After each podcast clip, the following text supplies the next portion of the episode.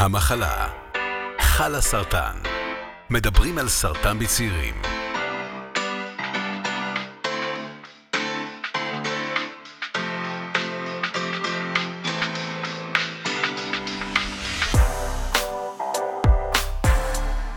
אז היי, שלום לכולם ולכולן, אה, וברוכים הבאה לפודקאסט המחלה.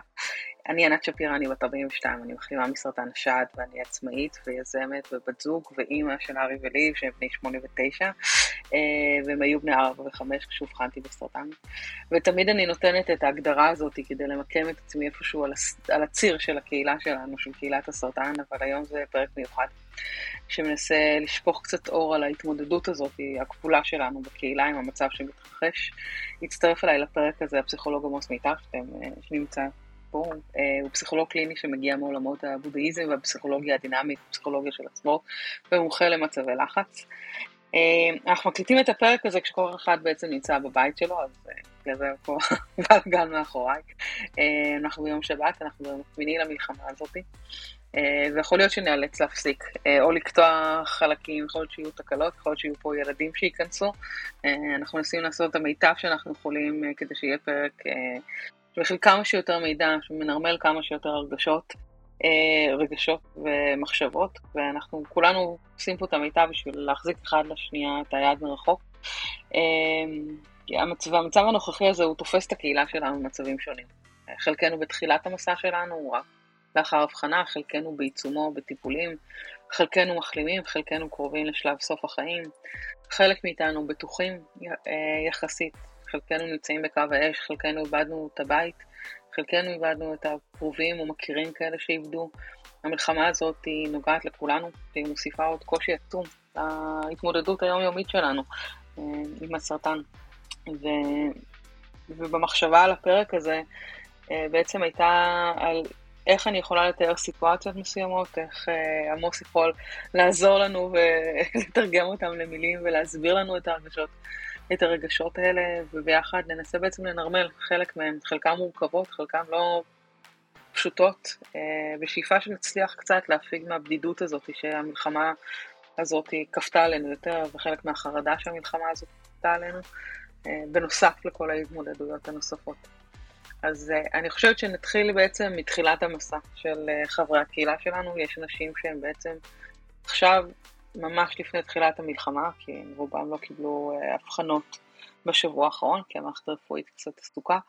אה, אבל יש אצלנו לא מעט חברי קהילה שאובחנו רק עכשיו, ובעצם רק עדיין נמצאים באיזשהו ערפל שהוא בין האבחון לפרוגנוזה, עדיין דברים לא ברורים, ופתאום הם צריכים להתמודד עוד עם חוסר ודאות מאוד מאוד גדולה שמתרחשת אה, מסביבנו. יש פה איזשהו אתמול דיברנו על זה, קראנו לזה בעצם אה, ערעור של כל היסודות. אמ, ואיך אפשר, איך אפשר להכיל דבר כזה. זאת אומרת, גם אה, הגוף שלי בוגד בי, הוא, לא בוגד בי, אבל יש, ה, יש בתוכי מלחמה כרגע, אני צריך לצאת. אנחנו בדרך כלל לא, אני, אני משתדלת לא להשתמש בז'רגון הזה של מלחמה, אבל הרבה פעמים בתחילת המסע בסרטן, זה ה-state of mind, אני יוצא כרגע למלחמה על החיים שלי, על הגוף שלי, ובעצם בחוץ מתרחשת עוד מלחמה עצומה. אמ, אנחנו מתמודדים באמת בשתי חזיתות? עמוס. אה, את שואלת. אני שואלת, אנחנו. כן, אה, אה, ללא ספק, אני חושב ש... אבל אני רוצה להתחיל אולי קודם כל בזה שנפרוס משהו רחב יותר על זה שבתקופה הזאת עכשיו, זה שאנחנו יושבים ומקליטים את הפודקאסט הזה שהוא כל כך אה, חשוב לאנשים מסוימים, אה, זאת זכות גדולה. לשבת ולדבר אחד עם השני ולהחליף מחשבות ולראות אם זה ייתן משהו למישהו או למישהי, אה, ואם זה ייתן משהו למישהו או למישהי, זה ייתן גם לקרובים שלהם ולאהובים שלהם ולילדים שלהם, אז אנחנו עושים משהו שהוא בתוך. הכאוס שמסביב, אנחנו מנסים ליצור איזשהו שקט, איזשהו אי קטן של ודאות, שאנחנו נלך בתוכו ונסתכל על עצמנו, ואני חושב שזה יוכל מאוד לעזור לשאלות שתכף אה, ננסה לענות עליהן ולמחשבות. אני רוצה להתחיל לגמרי במשפט אחד שאולי ילווה אותנו לאורך כל הדרך. שאמר את זה משורר בשם ונדל, משורר אמריקאי, שהוא אמר שכל מה שנמצא מאחורינו וכל מה שנמצא מלפנינו הוא כאין וכאפס לעומת מה שנמצא בתוכנו. וכל המטרה שלי היא לנסות להעביר משהו בזמן שנדבר, שיש לנו הרבה מאוד יכולות והרבה מאוד איכויות והרבה מאוד uh, אפשרויות להשתמש במה שיש בתוכנו כדי לנווט את עצמנו בתוך המלחמה שבחוץ, המלחמה שבפנים, ולמצוא את מה שמתאים לנו. אוקיי? אוקיי. נתחיל. אני זורמת על העניין הזה, באמת בתוך האי הזה של החוסר ודאות, אה, אנחנו גם נדבר על איך לנסות למצוא קצת ודאות. אה, אז קודם כל נמשיך, אני חושב, עם העניין של אה, שני דברים. אחד, זה שלא נעשה את הטעות שכולנו עושים, כי זה טבעי, של להזדהות עם הדברים שקורים לנו, עם המחלה, או עם הפחד, או עם החרדה, או עם הבעתה, או עם השיתוק, או עם הרגשת האשמה. כל הרגשות שהם כל כך טבעיים, שהם נמצאים בתוכנו והם חולפים בנו כשאנחנו מתמודדים עם קושי, עם איום, הם, הם טבעיים, הם נורמליים לגמרי, והם רק חלק מאיתנו. הם לא מי שאנחנו. וחשוב מאוד... אבל אני כן. כרגע, אם כרגע אובחנתי בסרטן, אני... זאת התמודדות עצומה, במיוחד כשאנחנו מסתכלים על הקהילה שלנו, שהם קהילה של אנשים צעירים, בני 18 עד 44. זה חתיכת אה, דבר להסתכל עליו, לא תמיד אנחנו יכולים בהתחלה לבוא ולהפריד בין הדברים. מגיע שלב mm. בהמשך המסע שיותר קל לנו לעשות את זה, אבל כרגע אובחנתי בסרטן, זה דבר עצום. עצום, זה רעידת אדמה, זה בערך כמו השבר שקורה עכשיו למדינה כולה, אז זה השבר האישי, שפתאום נוחתת עליי מכה כזו, וזה שומט את השטיח שקודם היה, וזה מערער את כל היסודות שעליהם נשענתי, ובאמת חשוב לדעת שכל אדם אה, חווה את זה טיפה שונה, זה הרי אין פה חוויה אחת שהיא זהה. יש חוויה גדולה שהיא משותפת, אבל לא זהה. כל אחד חווה את זה טיפה שונה. לדוגמה, אה, אה, אתה יכול לתת לי דוגמאות לאיך אנשים... כן, יש, יש אנשים, כן, יש אחד שבאמת חשך עליו עולמו והוא אבוד, וזהו, והוא מתחבר לסרטים השחורים שיש בתוכו, להרגלים שלו, והוא לא, לא רואה מוצא למעשה. זה משהו קיצוני לכיוון של המשהו השחור. יש מישהו אחר שבכלל עושה הדחקות, זה, זה הצד השני. שאומר, אוקיי, מה, מה צריך לעשות, מה, לאן אני צריך ללכת, עם מי אני צריך להתייעץ, מה, אני רוצה לעשות 1, 2, 3, 4, 5, תנו לי רק הוראות הפעלה, ואני אפעל, ו- ואני אני אעשה את זה וזה יהיה בסדר. ויש את הרוב, שזה באמצע, שגם חווים את החושך לרגע, גם מחפשים איזשהו כיוון להישען עליו, כי באמת פתאום אין את, ה, את האדמה, האדמה כבר רועדת ואין את היסודות שיכולתי להישען עליהם קודם, מחפשים כיוון, מחפשים כתף תומכת, מחפשים להישען על מישהו, מחפשים אה, הבנה, וזה שאנשים אה, יראו אותי ויבינו מה קורה לי ושאני לא... אבל זה, זה בדיוק זה, זאת אומרת, אם במצב רגיל אני יכולה לפנות לחברים שלי, למשפחה שלי, כרגע כולם עסוקים. כל מאוד. אחד מתמודד כרגע עם הרבה מאוד חרדה, אה, צורך בתמיכה משל עצמו, אה, אה, היכרות בקרבה כזאת או אחרת למצב, כמובן שיש כאלה סביבנו שאיבדו אנשים אהובים וקרובים אליהם, איך הם, איך הם התפנו אליי? איפה המקום הם... שלי, איפה המקום של הסרטן שלי בתור? כי מה, כי מה יש לנו?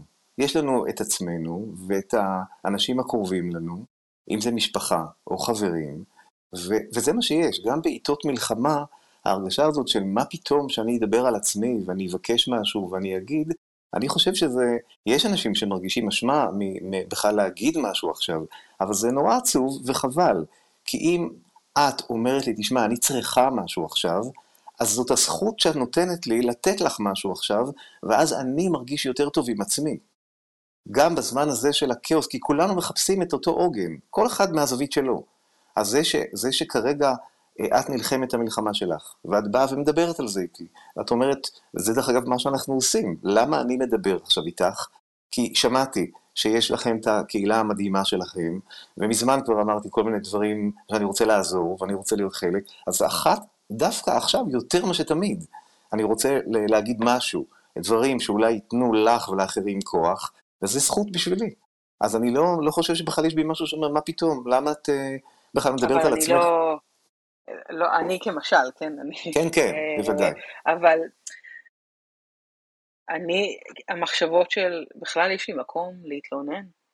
תראו עם האנשים מתמודדים, אנשים, הזוועות שמסביבנו, אני מטופל, אני מקבל טיפול רפואי, אני... יש מקום בעצם לסבל שלי, לכאב שלי, כשיש סבל כל כך עצום סביבי? אני כל כך מבין את מה שאת אומרת, שכאילו למעשה, מה, מה, מי אני שאני בכלל אדבר כשקורים דברים כאלה, אבל אני רואה את זה ממש הפוך, זה רק מדגיש כמה כל יחיד הוא אדם בפני עצמו, ומי שיכול לראות אותו ככה, עושה לעצמו ולאחר את מה שצריך לעשות בזמן מלחמה, ובטח בזמן חיים רגילים. למה לא? למה לא מגיע לי שבני משפחתי יראו אותי עכשיו? כי גם הם עסוקים וגם הם פוחדים ולהם נפגעו אנשים, אז בואו נהיה יחד. אז אולי עכשיו אחרים יוכלו להבין את הפחד שלי יותר, יותר טוב, כי גם הם חווים את זה. אולי דווקא זה פותח דלת שאי אפשר היה לפתוח אותה עד עכשיו. זה עושה. משהו ש... כן. איזה דלת? את הדלת דלת? של הפחד דלת. מזה שמישהו ימות. את הפחד ממוות, את הפחד מזה שפתאום אין שום ביטחון. למעשה זו חוויה משותפת. כן? ואז אפשר לדבר עליה כבר ממקום חדש, ולהיות בה ממקום שגם הם מבינים, יכולים להבין אותי יותר, ואני יכולה לתת להם, או אני יכול לתת להם משהו מעצמי שאני כבר אה, התפתחתי בו, ושאני אולי יודע קצת יותר טוב להתמודד. אני חושבת שזה מאוד מעניין, כי הרבה פעמים אנחנו כן נתקלים בחברי קהילה שמתקשים לדבר על הפחדים שלהם. זאת אומרת, השיח של חיוביות, תהיה חזק, תחזיק מעמד, כל הדברים האלה, אה, משתק לפעמים את היכולת כן. לבוא ולדבר על הפחד, על הקשיים, על הכאב, ו... ובאמת זה נורא מעניין מה שאתה אומר על ההזדמנות שנמצאת במרחב החדש הזה שנוצר, אה, כן. ש... שבו כולנו מפחדים. לגמרי, כולנו רועדים, כולנו פוחדים, כולנו משתמשים בכל מיני אה, אמצעי עזר מטומטמים לגמרי, רק כדי להגן על עצמנו, כי אנחנו מאמינים לרגע שזה יעזור, אם אני אזיז את הכיסא לפה, אזיז את השולחן לשם, או אלך אה, מהדרך הזאת. לכל אחד יש הרי את ההבלים האלה שהוא, אה, שהוא סומך עליהם ברגע נתון, כי ככה גדלנו, ככה, ככה שמענו אולי מסבתא, משהו מסוים שזה עובד. אבל, אבל הזכות הזאת של לבוא ולהגיד, אני צריך משהו, כן, עכשיו, ו- ו- ותכבד אותי, כי זה מה שאני מרגיש, והרי גם אתה מרגיש את זה, עכשיו אתה יכול להבין אותי יותר טוב, אני חושב שזה פותח, פותח את הדלת ומאפשר להיות יחד, שזה דבר שכל כך חשוב, של להיות יחד ולא להיות לבד. ובכלל, מה פתאום אנחנו כבני אדם מבקשים זכות מעצמנו וממישהו אחר להגיד את מה שאנחנו מרגישים? איך זה יכול להיות שאם אני מרגיש משהו, אין לי זכות להרגיש את זה? מי, מי יקבע לי אם יש לי זכות או לא? הרי כל בן אדם... תראה, אני, אני חושבת שאנחנו שומעים הרבה מאוד קולות בסופו של דבר, אה, מכל כיוון, בין אם זה על, ה, על התמודדות, על איך אנחנו צריכים להתמודד עם דברים, אה, על, על המצב בכלליות. אנחנו, הרבה מהקהילה שלנו מרגישה קצת חוסר אונים, אנחנו לא יכולים, לא, לא כולם, אה, בין אם זה הפגיעה ב... אם זה שיתוק שנגרם לנו עכשיו, אנחנו נרחיב קצת על, על התחושות האלה יותר מאוחר, אה, בין אם זה אה, רגשות אשמה שאני מתעסק בסרטן, בין אם זה אולי אני לא רוצה בכלל להיות פה, אולי כל, אני לא מסוגלת להתמודד עם עוד דבר ואני רוצה לטוס לחוץ לארץ, וקולות שמדברים על זה של לטוס לחוץ לארץ, זה לא להתמודד. אה, יש הרבה קולות. כן, יש, כן. ההתגייסות, ההתגייסות ההמונית הזאת היא לא מאפשרת תמיד מספיק מרחב לחלקים האפורים. כן. כן. וזה קשה להתמודד עם זה, זאת אומרת. גם עם רגשות האשמה ש... מה פתאום אני רוצה לצאת מכאן, למשל, או איך, איך עושים דבר כזה, זה לגיטימי, זה לא לגיטימי, מה יחשבו עליי, הרבה פעמים זה משום שאנחנו עסוקים במה יחשבו עלינו, ואיך זה ייראה, ואיך זה ייתפס. ואני חושב שוב, שזה שוב הזדמנות להתפתח, לעלות קומה, ולכבד קודם כל את עצמנו. לא לבקש מאחרים שייתנו לנו את האישור, כי אנחנו צריכים את זה תמיד. אלא רגע, יש פה משהו של אם אני מרגיש רגש מסוים, כמו שיתוק, או כמו חרדה, קודם כל אני מכבד את זה, זה לא אומר שאני אדם פחות מפותח, זה לא אומר שאני לוזר, זה לא אומר שאני אגואיסט, כולנו אותו דבר. זה, זה כל אדם ירגיש את אותם הדברים או דומים להם במצבים דומים. אין פה משהו אה, שהוא אחר ושרק אני, אם אני מרגיש את זה, אז אני, אני לקוי במשהו, אז אני פחות שווה. את זה אני חושב שכדאי בראש ובראשונה כל הזמן להזכיר לעצמנו. אני מכבד את עצמי. אני פחות מבקש מאחרים שיכבדו אותי, וכשאני מכבד את עצמי, אני גם לא מטיל על אחרים את העול הזה של לכבד אותי, ואז קל להם יותר לכבד אותי ולשמוע אותי. כי אני בא, אני יודע מה אני רוצה, גם אם זה לא מוצא חן בעיני מישהו, זה מה שאני מרגיש. אני עוד לא יודע מה אני אעשה, אבל אני רוצה לקבל את האישור ואת הכבוד מעצמי, קודם כל, ולראות את זה כל הזמן, כי מי, מי אם לא אני?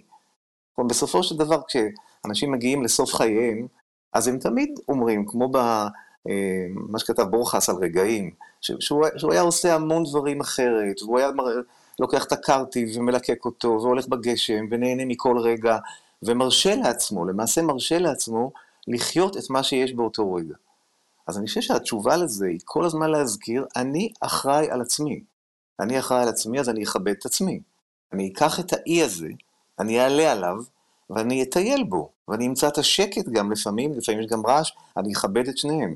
ואם פתאום אה, תתחיל אה, אזעקה עכשיו, אז אני ארגיש את מה שכולם מרגישים, כן? ו, ואני, ואני ארצה להגן על עצמי. ומה עושה מישהו שחטף פתאום, באמצע החיים, בתחילת החיים, אה, את הידיעה שהוא חולה? הוא מגן על עצמו.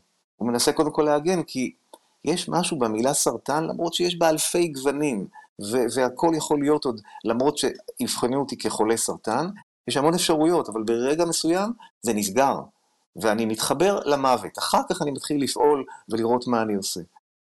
אז לא לכבד אה, ולבקש אישור ממישהו אחר שבכלל לא חווה את זה, מה פתאום? אז קודם כל, אני חוזר על זה, ננסה לכבד את עצמנו, להבין שאנחנו החברים הכי טובים של עצמנו. לא מבקש שמישהו אחר יהיה חבר הכי טוב שלי כרגע, אני אבקש את זה מעצמי. ואז יותר קל לי. ומה אם זה מצב שבו אני מוצאת את עצמי משותקת, שזה מצב שלי ולעצמי, אני זאת שיודעת, נלחמתי בסרטן, או התמודדתי עם הסרטן, אני חזקה, אני זה, אני, כל, כל הערכים והתכונות והחוסן שפיתחתי לעצמי, ופתאום במצב הזה הוא מתפוגג. פתאום אני מוצאת את עצמי משותקת, פתאום אני לא יודעת מה לעשות, אני לא יודעת איך אה, לפעול, איפה אני, איפה אני מתחילה למצוא את המקום האחר בתוכי. אני יודעת שיש, אנחנו, יש בינינו הרבה פעמים שיח, כאילו השיח הזה של השיתוק, או של הבהלה הזאת של אנחנו לפעמים, קשה לנו להבין שגם זה שאנחנו מטפלים בעצמנו, אנחנו כבר דואגים לבן אדם אחד. נכון. אה, אבל זה משהו שהוא, שהוא חשוב, כי אנחנו רואים את כולם עושים כל כך הרבה, אה, כל כך מגויסים, ואנחנו לא תמיד יכולים, בין אם זה פיזית, בין אם זה רגשית. אין לנו, אנחנו משותקים. אז אני גם רוצה לשאול בעצם למה מצב כזה יכול כל כך לשתק אותנו. זאת אומרת, קצת להבין את הגורמים לשיתוק, כי זה יכול להיות שזה מבטיח חלק מאיתנו, אה, וגם אולי קצת איך, איך אפשר לזחול החוצה, או מה להבין על השיתוק הזה, mm-hmm. שיכול אה, לחזק אותנו. השיתוק מגיע כי עד הרגע של התחיל השיתוק, עד שקרה מה שקרה פה מסביבנו, הגענו לאיזשהו איזון מסוים, לא מלא, אבל איזון מסוים של ההגנות שבנינו והעשייה שעשינו, ומצאנו איזושהי ודאות בתוך זה. ואנחנו חיים בתוך זה, היא לא שלמה, היא לא מושלמת כי כל פעם יש מחשבות, ומה אם, ומה אם כואב לי כאן, מה זה אומר, ואם אה, הייתה לי מחשבה שאני מרגיש משהו עכשיו במקום בגוף שלו חדש לי, אז זה אומר שמה, זה מתפתח שוב, זה, זה, זה מתנפל עליי, זה, זה, אני, אני לא מצליח, המון מחשבות יש עם זה, ו, ו, אבל אני איכשהו מצאתי איזושהי דרך לחיות עם המחשבות האלה, ופתאום קורה הדבר הנורא מסביב, והוא מערער, זו רעידת אדמה פר אקסלנס. הרעידת אדמה הזו מערערת את האני המאוזן חלקית או יותר שבנינו עד עכשיו. ואז מה עוזר לנו? על מה נשען? ושיתוק, למרבית הפלא, הוא עוזר לנו, כי כשאני משותק, אני לא מרגיש את הטירוף שיכול לגלוש לתוך האיום הכל כך נורא שאני לא שולט בו. השיתוק, כאילו, זה סוג של שליטה. אז, אז גם okay. את אוקיי. זה, את זה אני רוצה לכבד, שאני מבין שהשיתוק לא אומר שאני חלש, שאני לא בסדר. קודם כל, מה פתאום? יש שיתוק? תמיד אני בסדר. יש שיתוק זה אומר שככה אני בנוי ולשם זה הביא אותי מה שקורה מסביב, זה גם היה יכול לקרות הרי בלי זה, בלי מה שקורה בחוץ. יש זמנים שיש שיתוק. השיתוק נועד למעשה לתת לי לנוח באיזשהו מקום, ואני רוצה שתביני, זה לא רק רע, השיתוק. אם אנחנו לוקחים עכשיו, לדוגמה, אה, מישהו שהוא אתלט, שמתאמן במרתון, אוקיי? ורץ, ורץ, ורץ. אם הוא לא לוקח פסקי זמן של מנוחה, של ימים, של שעות שבהם הוא נח, הוא ייפצע והגוף יכריח אותו לנוח תקופה ארוכה יותר. אז חייבים מנוחה, חייבים משהו שבו אנחנו מניחים לעצמנו מכל התביעות והציפיות והאשמה והתחושות שלועסות לנו את המוח. לא, יש שיתוק, אז, אז זה בסדר, כי זה אומר שאני צריך לנוח. זה אומר שאני לא יכול להתמודד עכשיו, וזה לא הופך אותי ללא בסדר. זה אומר שיש לי איתות שאני עכשיו צריך לנוח, ולקבל את השיתוק ולכבד את השיתוק. זה נשמע קצת uh, דבילי, אני אגיד במילה פשוטה, כאילו, לכבד את השיתוק. אה, כאילו, לא, אני חושבת שהאנלוגיה מהספורט היא עוזרת לזה, אבל לפעמים אני, אתה יכול גם לחשוב, טוב, אוקיי, מתי זה ייגמר? מתי אני אצליח אה, למצוא את עצמי? למה לזוז מזה? למה לא לכבד את זה ולהיות בזה? אני לא חייב לסבול בשיתוק אם אלה רגשות אשמה, ואם אני לא מרגיש שאחרים תובעים ממני. ואם מתעוררות רגשות אשמה? אז, אז בואו נסתכל על האשמה. מה, מה אנחנו רוצים מעצמנו? מה, אנחנו עושים משהו בכוונה? אנחנו עושים משהו ב... יכולנו לבחור אחרת? לא. איך אני יכול לא, להאשים? לא, אבל יש... אבל, אבל אני חושבת שסרטן גם ככה... אה, לפעמים מלווה ברגשות אשמה, אני רואה את זה הרבה פעמים אצל חברי קהילה שלנו שהם הורים, שזה נורא קל, זאת אומרת, אני לא נמצא מספיק עם הילדים, אני לא מצליח לעשות ככה, אני לא מצליח לעשות ככה, אני לא האימא שהייתי רוצה להיות, אין לי כוח, אין לי סבלנות, עוד כל מיני דברים כאלה, אה, והרבה פעמים אנחנו אה, לא מצליחים להיות גם ככה, אני עוד פעם נותנת את הדוגמה על הורים, אבל זה יכול להיות גם, זה יכול להיות גם... דוגמה מצוינת. אני לא החבר, אני לא הבן זוג. Mm-hmm. אה, אני לא האימא שאני רוצה להיות, אני לא האימא שאני מקווה להיות, mm-hmm. אני לא מצליחה. אה, וכרגע זה, זה יכול להיות בעוד הרבה מאוד דברים, זאת אומרת, פתאום נוספו לזה עוד חזיתות לתוך המקום הזה. אני, בין אם זה, אני לא חברת הקהילה שאני רוצה להיות, לא בקהילת הסרטן, אלא אם נגיד, אם אני גרה באזור הדרום, או אם, לא יודעת, כל אה, בית הספר, אה, כל השכונה אורזת אה, ארגזים, ואני לא יכולה, אין לי מה לתרום לזה, בין אם זה, אני לא יכול להצטרף למילואים, בין אם זה, שחררו אותי מהצבא בגלל הסרטן, וכל היחידה שלי כרגע נמצאת, בין אם זה, נהרגו לי הרבה חברים עכשיו, או נהדרים, ואני לא יכול לשהות בחמ"ל, או אני לא יכולה ללכת להלוויות שלהם. Uh, הדברים האלה מלווים בהרבה כאב ורגשות אשמה. מאוד, איך? מאוד מאוד. ו... בואי, בואי ניקח דוגמה וננסה להתיר את הרודנות של האשמה. אוקיי, האשמה, okay. אוקיי. האשמה זה בית קברות, זה, זה נורא הדבר הזה. וכולנו מרגישים את זה בכל מיני דברים, ולקחת, ודיברת על הורות, שם זה הכי חזק, כי אנחנו מחוברים לילדים שלנו בחיבור ש... כל כך, כל כך חזק וכל כך אה, קרבה כזו גדולה, ומין תחושה גם תמיד שאנחנו חייבים להיות הורים מעולים, כן, ו- ולתת להם את הכל. אז שם האשמה היא יותר חזקה. אז בוא, בוא ניקח דוגמה של אה, ילד שנולד חירש. נולד חירש וגדל והסתדר עם החירשות שלו, וגם התחתן ונהיה אבא, ויש לו ילדים. וכאבא חירש, האם מישהו בעולם יכול להעיז להאשים אותו בחירשות שלו? אני חושב שאף לא. אחד, נכון? ברור שלא. והוא רק צריך לקחת, לצאת מה... כי הוא כן לפעמים מרגיש אשמה, אפילו שהוא לא אשם. ו- ואז הוא צריך לעבור לאחריות, ולקחת אחריות, ולתווך את המגבלה שלו עם הילדים שלו, וללמד אותם איך מייצרים קשר, והנה אנחנו מגיעים לזה שממגבלה אנחנו מגיעים ליתרון, כי הילדים לומדים שהמגבלה לא עוצרת את האבא. ואת האימא, את האבא, והם חיים והם מצאו תקשורת, וזו תקשורת תמיד גם מאוד קרובה. זה סימנים, זה להסתכל בשפתיים, זה, זה לזוז יותר, זה לגעת יותר, זה עושה משהו מאוד uh, יפה. אני תמיד מתרגש כשאני רואה את אלה שמדברים בשפת החרשים. זה עושה משהו שבעיניי זה יפהפה, כן, הדבר הזה. אז נכון, אבל אם כרגע המוגבלות שלי מונעת ממני להצטרף לחברים שלי ליחידה. אז, אז, אבל את עכשיו מנהלת מסע של החלמה מסרטן. הסרטן זה כמו החרשות, את לא אשמה בזה שחטפת סרטן. נקודה. זה לא משנה מה אכלת, מה שתית, מה לא עשית, מה לא... את לא אשמה בזה. כן? אף אחד לא הוכיח בעולם שאם אנחנו נעשה, נתנהג רק בהתנהגות כזו, אז לא יהיה לנו סרטן. וגם מיותר לחשוב ככה. אז זה אותו דבר כמו החרשות. אף הבן אדם שחטף סרטן, הוא לא אשם בזה. מאותו רגע שהוא מנקה את הראש והוא לא אשם, יש לו מגבלה.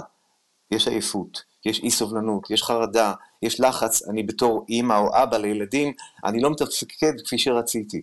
אז אני מקבל את זה. הקבלה היא נורא חשובה, זה הכבוד שדיברנו עליו בהתחלה. הקבלה, אני לא מאשים את עצמי. אני אומר, זהו, זה אני, אני מקבל את מי שאני, ואני גם מראה לאהובים שלי שזה אני ואני מוגבל. ואני מבקש מהם להבין שאת התקופה הזאת אני עובר בצורה הזו, ואם הם יכולים, טוב, אם לא, אני אבין את עצמי. ואז אני, אני אוריד כי האשמה, לא, לא נכון בכלל שאני אאשים את עצמי על זה שאני חליתי, מה פתאום? אז אם אני לא יכול להגיע למלחמה, אני לא יכול. גם, תראי, זה הרבה יותר אה, מעניין ומורכב, כי גם אנשים שלא חטפו סרטן, אני פוגש כאלה, משתגעים מהאשמה שהם אה, לא קראו להם, והם אה, היו ביחידות מובחרות, ועכשיו כבר כמה שנים הם לא עשו מילואים, והם אוכלים את עצמם, אבל, אבל הם לא רוצים להגיע כי הם גם פוחדים, והם מרגישים אשמים מזה שהם לא הולכים לשם, אוקיי, ולעזור. והדבר הזה, כאילו, אפשר, אפשר להגיד בקלות, טוב, באמת, למה הם לא הולכים? כי הם מרגישים פחד. אז מה, נאשים אותם על זה? אפשר להגיד, אז כל מי שירגיש פחד לא ילך? לא, הרבה הולכים, הרבה מרגישים והולכים. בן אדם שלא יכול משהו, נמצא לו דרכים אחרות, לתרום ולהשתתף, וזה גם מקל, הדבר הזה. ואם סתם את כבאמת, אה, כמשל, לא יכולה כרגע במאגר הכוחות שלך לתרום, תקבלי את זה. ואני לא יכולה, אם הייתי יכולה, הייתי תורמת. הדבר הכי טוב שאת יכולה לעשות לעם ישראל, ולקהילה שלך, ולמשפחה שלך, ולעצמך, זה להרגיש טוב עם עצמך. למצוא את הדרך להגיע להרגשה טובה עם עצמך, כי אז כבר את משפיעה על הסובבים אותך, זה החוסן שלנו. בואי נדאג לזה. זה לא התפקיד שלך עכשיו לעזור. שם, ב- ב- במלחמה. את לא יכולה, יש את המלחמה הפנימית שאת חייבת להיות עם עצמך. זה, מה, מה יותר uh, פשוט מזה? זה גם הדבר הכי יעיל שתעשי לטובת החוסן הכללי. כשאת תרגישי יותר טוב, אז הסביבה שלך תרגיש יותר טוב, וזה מתפשט, זה, זה, זה, זה אקספוננציאלי, ההתפשטות של זה. אני גם רוצה לציין, להוסיף שאנחנו, לפעמים אנחנו עכשיו מאוד בתוך האירוע, אבל אה, האירוע הזה לא, לא נגמר כנראה בקרוב, ואחריו יהיה עוד אה, שיקום ועוד תהליכים רבים, ואני לא רוצה להכניס לפה פוליטיקה כל כך, אבל המצב הולך להשתנות, ויהיה הרבה שכולנו נצטרך לעשות, גם אם כרגע. אנחנו לא מצליחים למצוא את המקום שלנו לבוא ולתרום בצורה שאנחנו מדמיינים שאנחנו צריכים לתרום, כי לאו דווקא הצורה שבה אנחנו יכולים לתרום, או, או התארים האלה, אה, יהיה מקום גם לזה. אה, וזה חשוב לזכור את הדבר הזה שלאו דווקא התחושה שאני מרגישה כרגע היא זאת שתישאר כל הזמן. אבל אני... רגע, ענת, שנייה, אבל פה אני, את, את ככה מדגישה את זה, ואני רואה, הדיבור שלי אולי הוא נחמד, אבל זה לא, לא, עוד לא, עוד לא מכה שם בתוך ההרגל החזק הזה ומשחרר.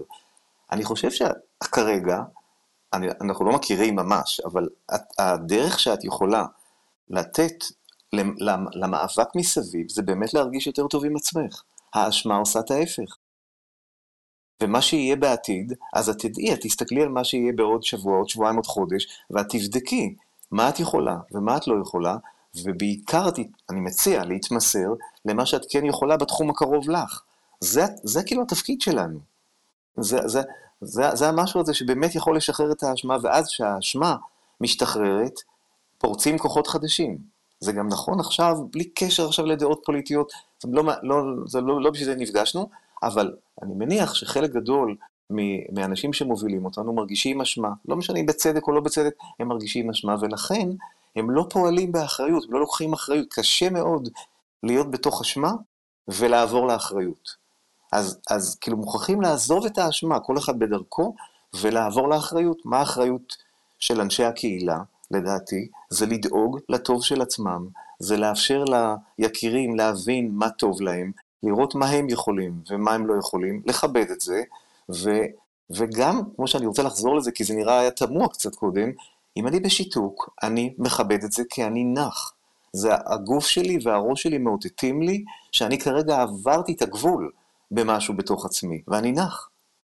וזה בסדר. אז, אז בואו נדבר שנייה על הגבול הזה. בואו בוא נדבר רגע על המקום הזה שאני... אה, אנחנו מתמודדים עם כמה חזיתות, ואיך, האם יש סימנים שיכולים להגיד לנו, רגע, אנחנו מתקרבים לקצה היכולת, כי יש גם התרגלות לפעמים למצב, למרות שהמצב מאוד מאוד לא יציב. אה, האם יש סימנים לפני שאני מגיעה לגבול, שאני יכולה לאותת לעצמי, רגע, תנוחי, בואי קחי קצת את הזמן, או... זאת שאלה, זו, זו שאלה נהדרת, כי באמת זאת שאלה שמפנה אותנו להתבוננות, כן, על עצמנו. אני חושב שהרי כל דבר בדיעבד, אם נאסוף את כל הדאטה שהיו, ונגיד שיש לנו את ה-chat GPT, אוקיי, שיכול לראות לנו בדיוק מה היה, מה היה, מה היה, אנחנו נראה שכל דבר שקורה, היו כבר הרבה מאוד סימנים לפני זה, שאם היינו יודעים לראות אותם, היינו יודעים מה אנחנו צריכים לעשות ולאן אנחנו הולכים. אז, אז מה הסימנים הקודמים כרגע לפני השיתוק? חרדה, לחץ, פחות סבלנות, עצבנות. אה, זה מתבטא בזה שאני לא נמצא במקום אחד, אני עובר ישר למקום אחר. אני ישר צריך את זה ואת זה, כאילו משהו חסר לי.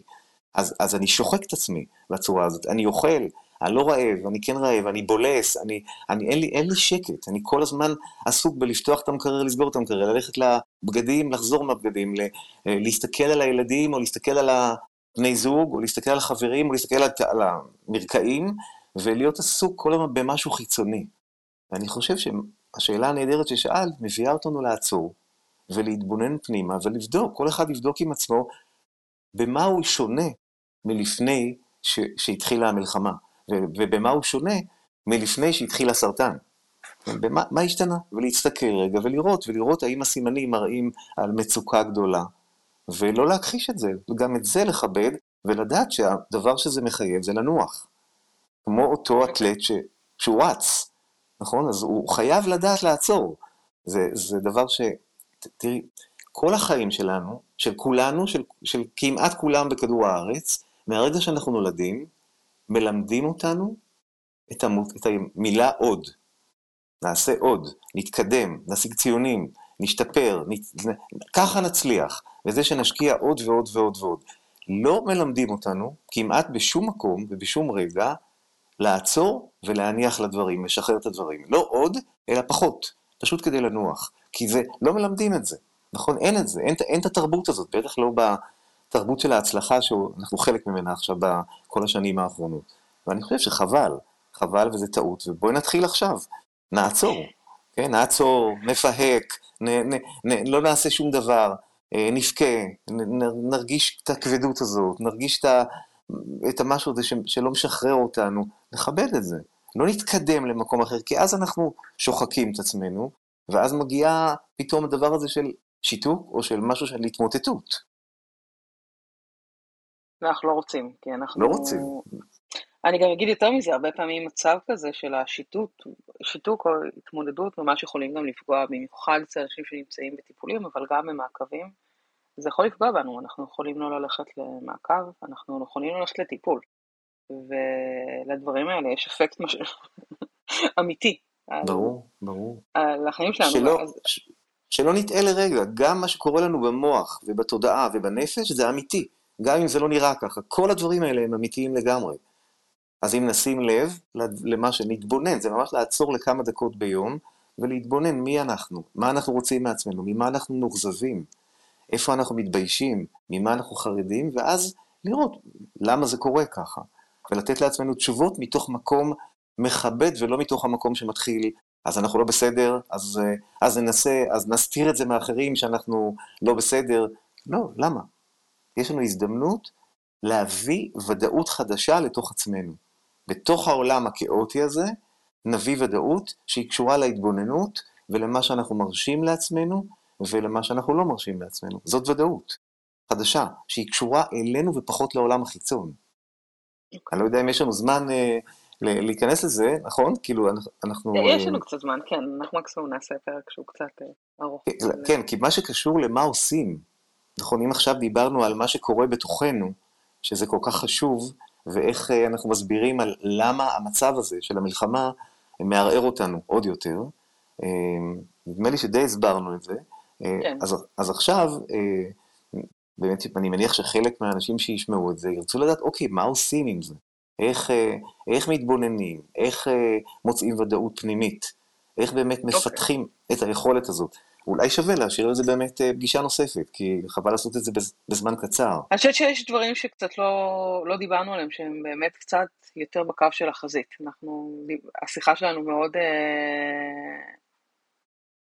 מאוד מתעסקת בחיים בעורף, אני אקרא לזה, ויש לנו גם חברי קהילה שהם בחזית, בין אם זה במסע הסרטן האישי שלהם, זאת אומרת נמצאים לקראת סוף חיים, או בין אם זה בחזית של אנשים שאיבדו הרבה אנשים סביבם פתאום, זאת אומרת ההתעסקות במוות.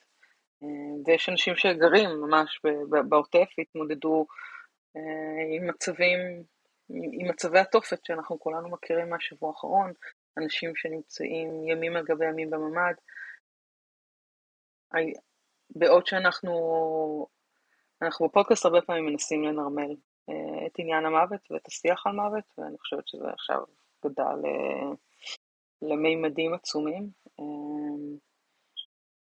אני, אני לא כל כך אפילו יודעת מה אני שואלת, כמו שאני פשוט רוצה להכיר בכאב הזה שחברי קהילה שלנו מתמודדים איתו, בין אם זה ברמה האישית ובין אם זה ברמה רחבה יותר. אני גם חושבת שכל הסטרס הזה עדיין אה, גם לא מועיל, עוד יותר יש פחד וכל מיני האצה של אה, תהליכים כאלה ואחרים, אה, גם בהקשר של הסרטן. ו... אז אולי שאלה שגם קצת נדון עליה זה איך מתמודדים עם כל כך הרבה מוות, בין אם זה ברמה האישית, בין אם זה סוף החיים בהם, הם לא נראו, גם כשדמיינתי את סוף החיים שלי, לא דמיינתי את זה בצורה כזאת. אה, דמיינתי את סוף החיים שלי אחרת. אה, כן. והכל משתנה כרגע, איך אני, איך, מאיפה אפשר להתחיל לקבל ולהכיל את, ה, את מימדי האירוע הזה. וואו, זה באמת uh, משהו שאני חושב שקורה להרבה מאוד אנשים, גם מהקהילה וגם אנשים אחרים, כי יש קהילה חדשה עכשיו, נכון? יש את הקהילה של אלה שנפגעו וכל, בכל הצורות האפשריות, ועדיין מתמודדים עם אה, דברים מאוד מאוד קשים, מאוד קשים. ראינו מראות שלא חשבנו שבכלל דבר כזה יכול להתרחש במדינת ישראל, ונפגשנו עם הרוע ואכזריותו בשיאו, וזה גם מערער מאוד את ה... את ה... בכלל את האמון, כן, בבני אדם, בהגנה, במדינה, בעצמנו. אה, זה מערער, זה פותח הכל. הכאב הזה הוא כאב מאוד חריף, ש, שכולנו מחפשים דרכים, כן, איכשהו להתמודד איתו, וזה מה שאת למעשה שואלת עכשיו, מה עושים עם העוצמות הגדולות האלה? אה, אני חושב שכמו שדיברנו קודם, ומה, מה בן אדם יכול לעשות כשהוא נפגש עם כל כך הרבה כאב? קודם כל, גם בזה, להכיר בזה, שזה מה שקורה עכשיו, והתגובות הן נורמליות, והן לגמרי שייכות לארסנל של מה שזה נקרא להיות בן אדם. הכאב הזה הוא הכי אנושי שיש, הוא הכי טבעי שיש, ואני חושב שצריך לתת לו זמן, לא להיפטר ממנו. גם הוא יכול להוביל אותנו למצוא את עצמנו, בוודאי אנשים מהקהילה, נתייחס, נחזור לקהילה כמובן, אה, איך להתמודד עם הכאב שלא, שלא קשור לזה, הכאב ש, שלמעשה הוא חלק מהמסע. אז גם הכאב החדש הזה, עם כל התחושות שהוא מביא, הוא מין מורה דרך כזה. אוקיי, מה אני עושה עם זה? אני רוצה להיות זה שמרגיש, שמשתף אם אפשר לשתף, ששומע גם אחרים בכאב שלהם, ואז אומר לעצמי, מה, מה אני עושה? איך אני ממשיך את המסע שלי בתוך הכאב הזה? ואנחנו חוזרים לעניין של מה שדיברנו קודם על האשמה ועל מי אני עכשיו ומה זה חשוב. לא, אני נשאר אותו אני, לא, לא, לאותם אנשים שאוהבים אותי ושקשורים אליי, וגם אם אני בן אדם בודד בעולם, אוקיי? החובה והזכות שלי לשמור על עצמי היא, היא קודמת להכל. אז, אז הכאב הזה, לדעתי, הוא מטלטל והוא מזכיר לי את הדברים שאני צריך לעשות לעצמי. אני, אני, ומה, מח... ומה אם זה כעס? אותו דבר. אם, על מה למשל כעס? על המחלה? על, על כעס, על... כן, על זה שאני הולכת למות. מה, מה, על זה מה שאני יותר? הולכת למות, שלא לא ניתנה לי הזדמנות להיפרד מהאהובים שלי בצורה שדמיינתי. על זה שאני... לא יודעת, אני, אני יודעת, אני קצת, אה, אני מתנצלת ממי שעומדים ומקשיבים לנו, ואני, אלה סיטואציות שאני מדמיינת לעצמי, ואני לא חוויתי אותן אה, על בשרי, mm-hmm. אז אני מתנצלת מראש, כי אני בטוחה שזה יותר מורכב מכל צורה שבה אני אתאר אותה פה בפודקאסט. Mm-hmm. אבל אם נלקחת ממני הזכות למות בצורה המכבדת ביותר או הטובה שדמיינתי לעצמי, גם עם זה שאני צריכה למות בגיל צעיר, אה, המצב משבש את הזכות הזאת, הקטנה נכון. מאוד, mm-hmm. מאוד מצומצמת הזאת. אולי אני כועסת mm-hmm. על זה. הרבה, אנחנו, הרבה פעמים הקולות של הידיעה שאני מתמודד עם סרטן שלב 4, אה, ללא פתרון. אני יודע שהמערכת הרפואית כרגע לא תהיה עסוקה. היא לא יכולה להכיל את כל המצבים, ואומנם חולים אונקולוגיים נמצאים אה, די גבוה ברשימה, אבל יכול להיות שסוף החיים שלי לא ייראה כמו שקיוויתי, כמו שהצלחתי להחזיק את עצמי, כמו שאספתי את עצמי לדמיין שהוא ייראה כדי להשלים איתו. אז, אז זה מוליד כעס, זה מעלה הרבה כעס. כן. נכון? ושוב, כל רגש שעולה, קודם כל הוא לגיטימי, ואני לא צריך לחפש את הלגיטימיות מאף אחד. אני כועס כי קורה לי משהו, והרי רוב בני אדם, אם היו בנעליים שלי, הם היו מגיבים בכעס, גם, רוב, לא כל אחד יגיב קצת שונה. אז, אז אני כועס, אני רוצה גם להסתכל על הכעס כעל אנרגיית חיים. אני רוצה להסתכל על התוקפנות שעולה בי, על השנאה שעולה בי, כן, ועל הכעס כמשהו שסופר סופר נורמלי וסופר בסדר להרגיש את זה, ומפה אני מסתכל על האנרגיה הזו ואני שואל את עצמי עכשיו, אוקיי, מה אני עושה עם הכעס שלי? אני רוצה להוציא אותו על מישהו, אני רוצה לצעוק אותו, אז אוקיי, אז אני אעשה את זה.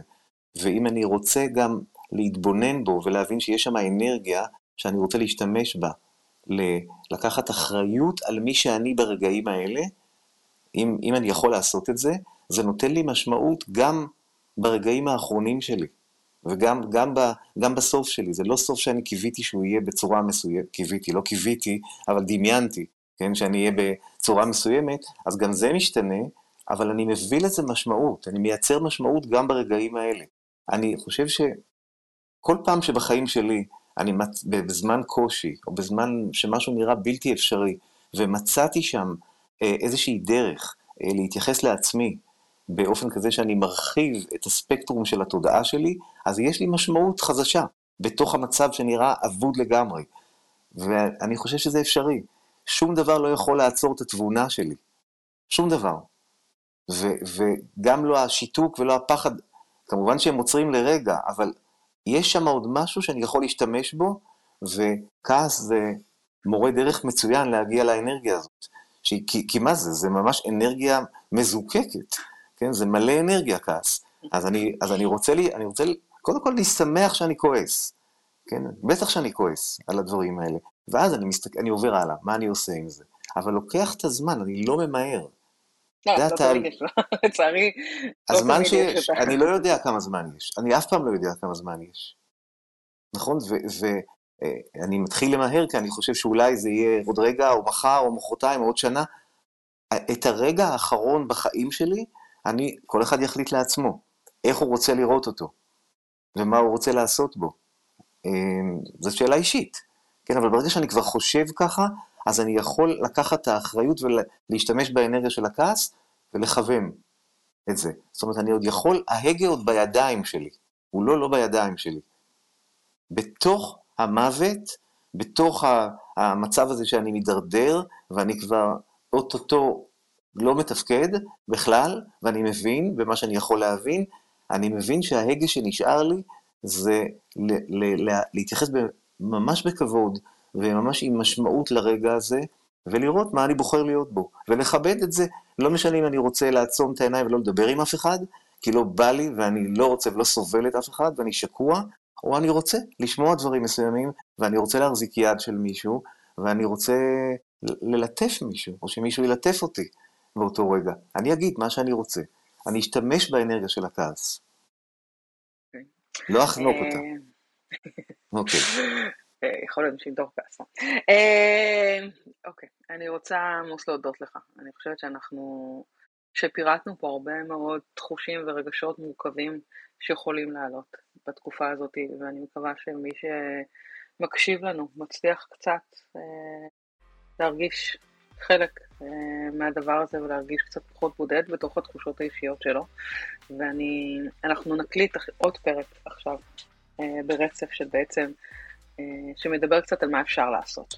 אה, אבל אני, אני רוצה להגיד לכולם בעצם, אה, שאם אתם רוצים לדבר על זה ולקבל עוד מידע, אז גם אפשר לקבל אותו בתוך האתר שלך, הסרטן, וגם בתוך הקבוצות שלנו, וגם צוותים שמטפלים בכם, אתם עדיין יכולים לפנות אליהם, בין אם זה החשש שלכם לגבי לנסוע לטיפולים תחת אזעקות, אה, אגב גם קיים פתרון של מערך הסעות לגבי זה.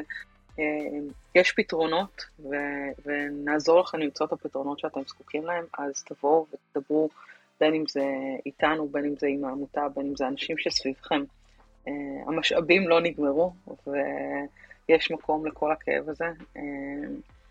אני רוצה להודות לך, עמוס, על השיחה הזאת. תודה לך, זה מאוד מרגש אותי ש, שאת עושה את זה, ושאתם עושים את זה, ואתם מאפשרים את זה. זה ממש לא מובן מאליו, ואני בטוח שזה נותן המון. ותביני, אני עכשיו מזה שדיברנו, אני קיבלתי המון. וזה העלה לי עוד מחשבות, וזה פיתח בי עוד רגשות, ורצון עוד יותר לעזור, ו- ולעשות דברים. אז אני מציע שלקראת הפרק הבא, אנשים, אם הם יכולים, שיגידו מה... מה עלה בדעתם, מה הם חושבים, איזה דברים אה, יש להם לשאול או להעיר באלף ובעין, מה שהם רוצים, ו, ואז אפשר יהיה להתפתח גם מזה, כי יהיה לנו הדהוד של זה, של, של מה קורה לאנשים שמקשיבים לזה. כן, אז... Uh... לגמרי. אתם מוזמנים לכתוב לנו, אנחנו נפיץ את הפרק הזה בפלטפורמות הדיגיטליות שלנו, אה, ואתם מוזמנים גם לכתוב לי אישית, אה, אפשר למצוא אותי דרך הפייסבוק. אה, ותמיד אני מאחלת כל פרק עם איחול כזה, שנהיה בריאים, והפעם אני אוסיף גם מוגנים, בתקווה שנגיע מהר לעתיד טוב יותר. תודה עמוס. אני משלב את הידיים. תודה. תודה. ביי.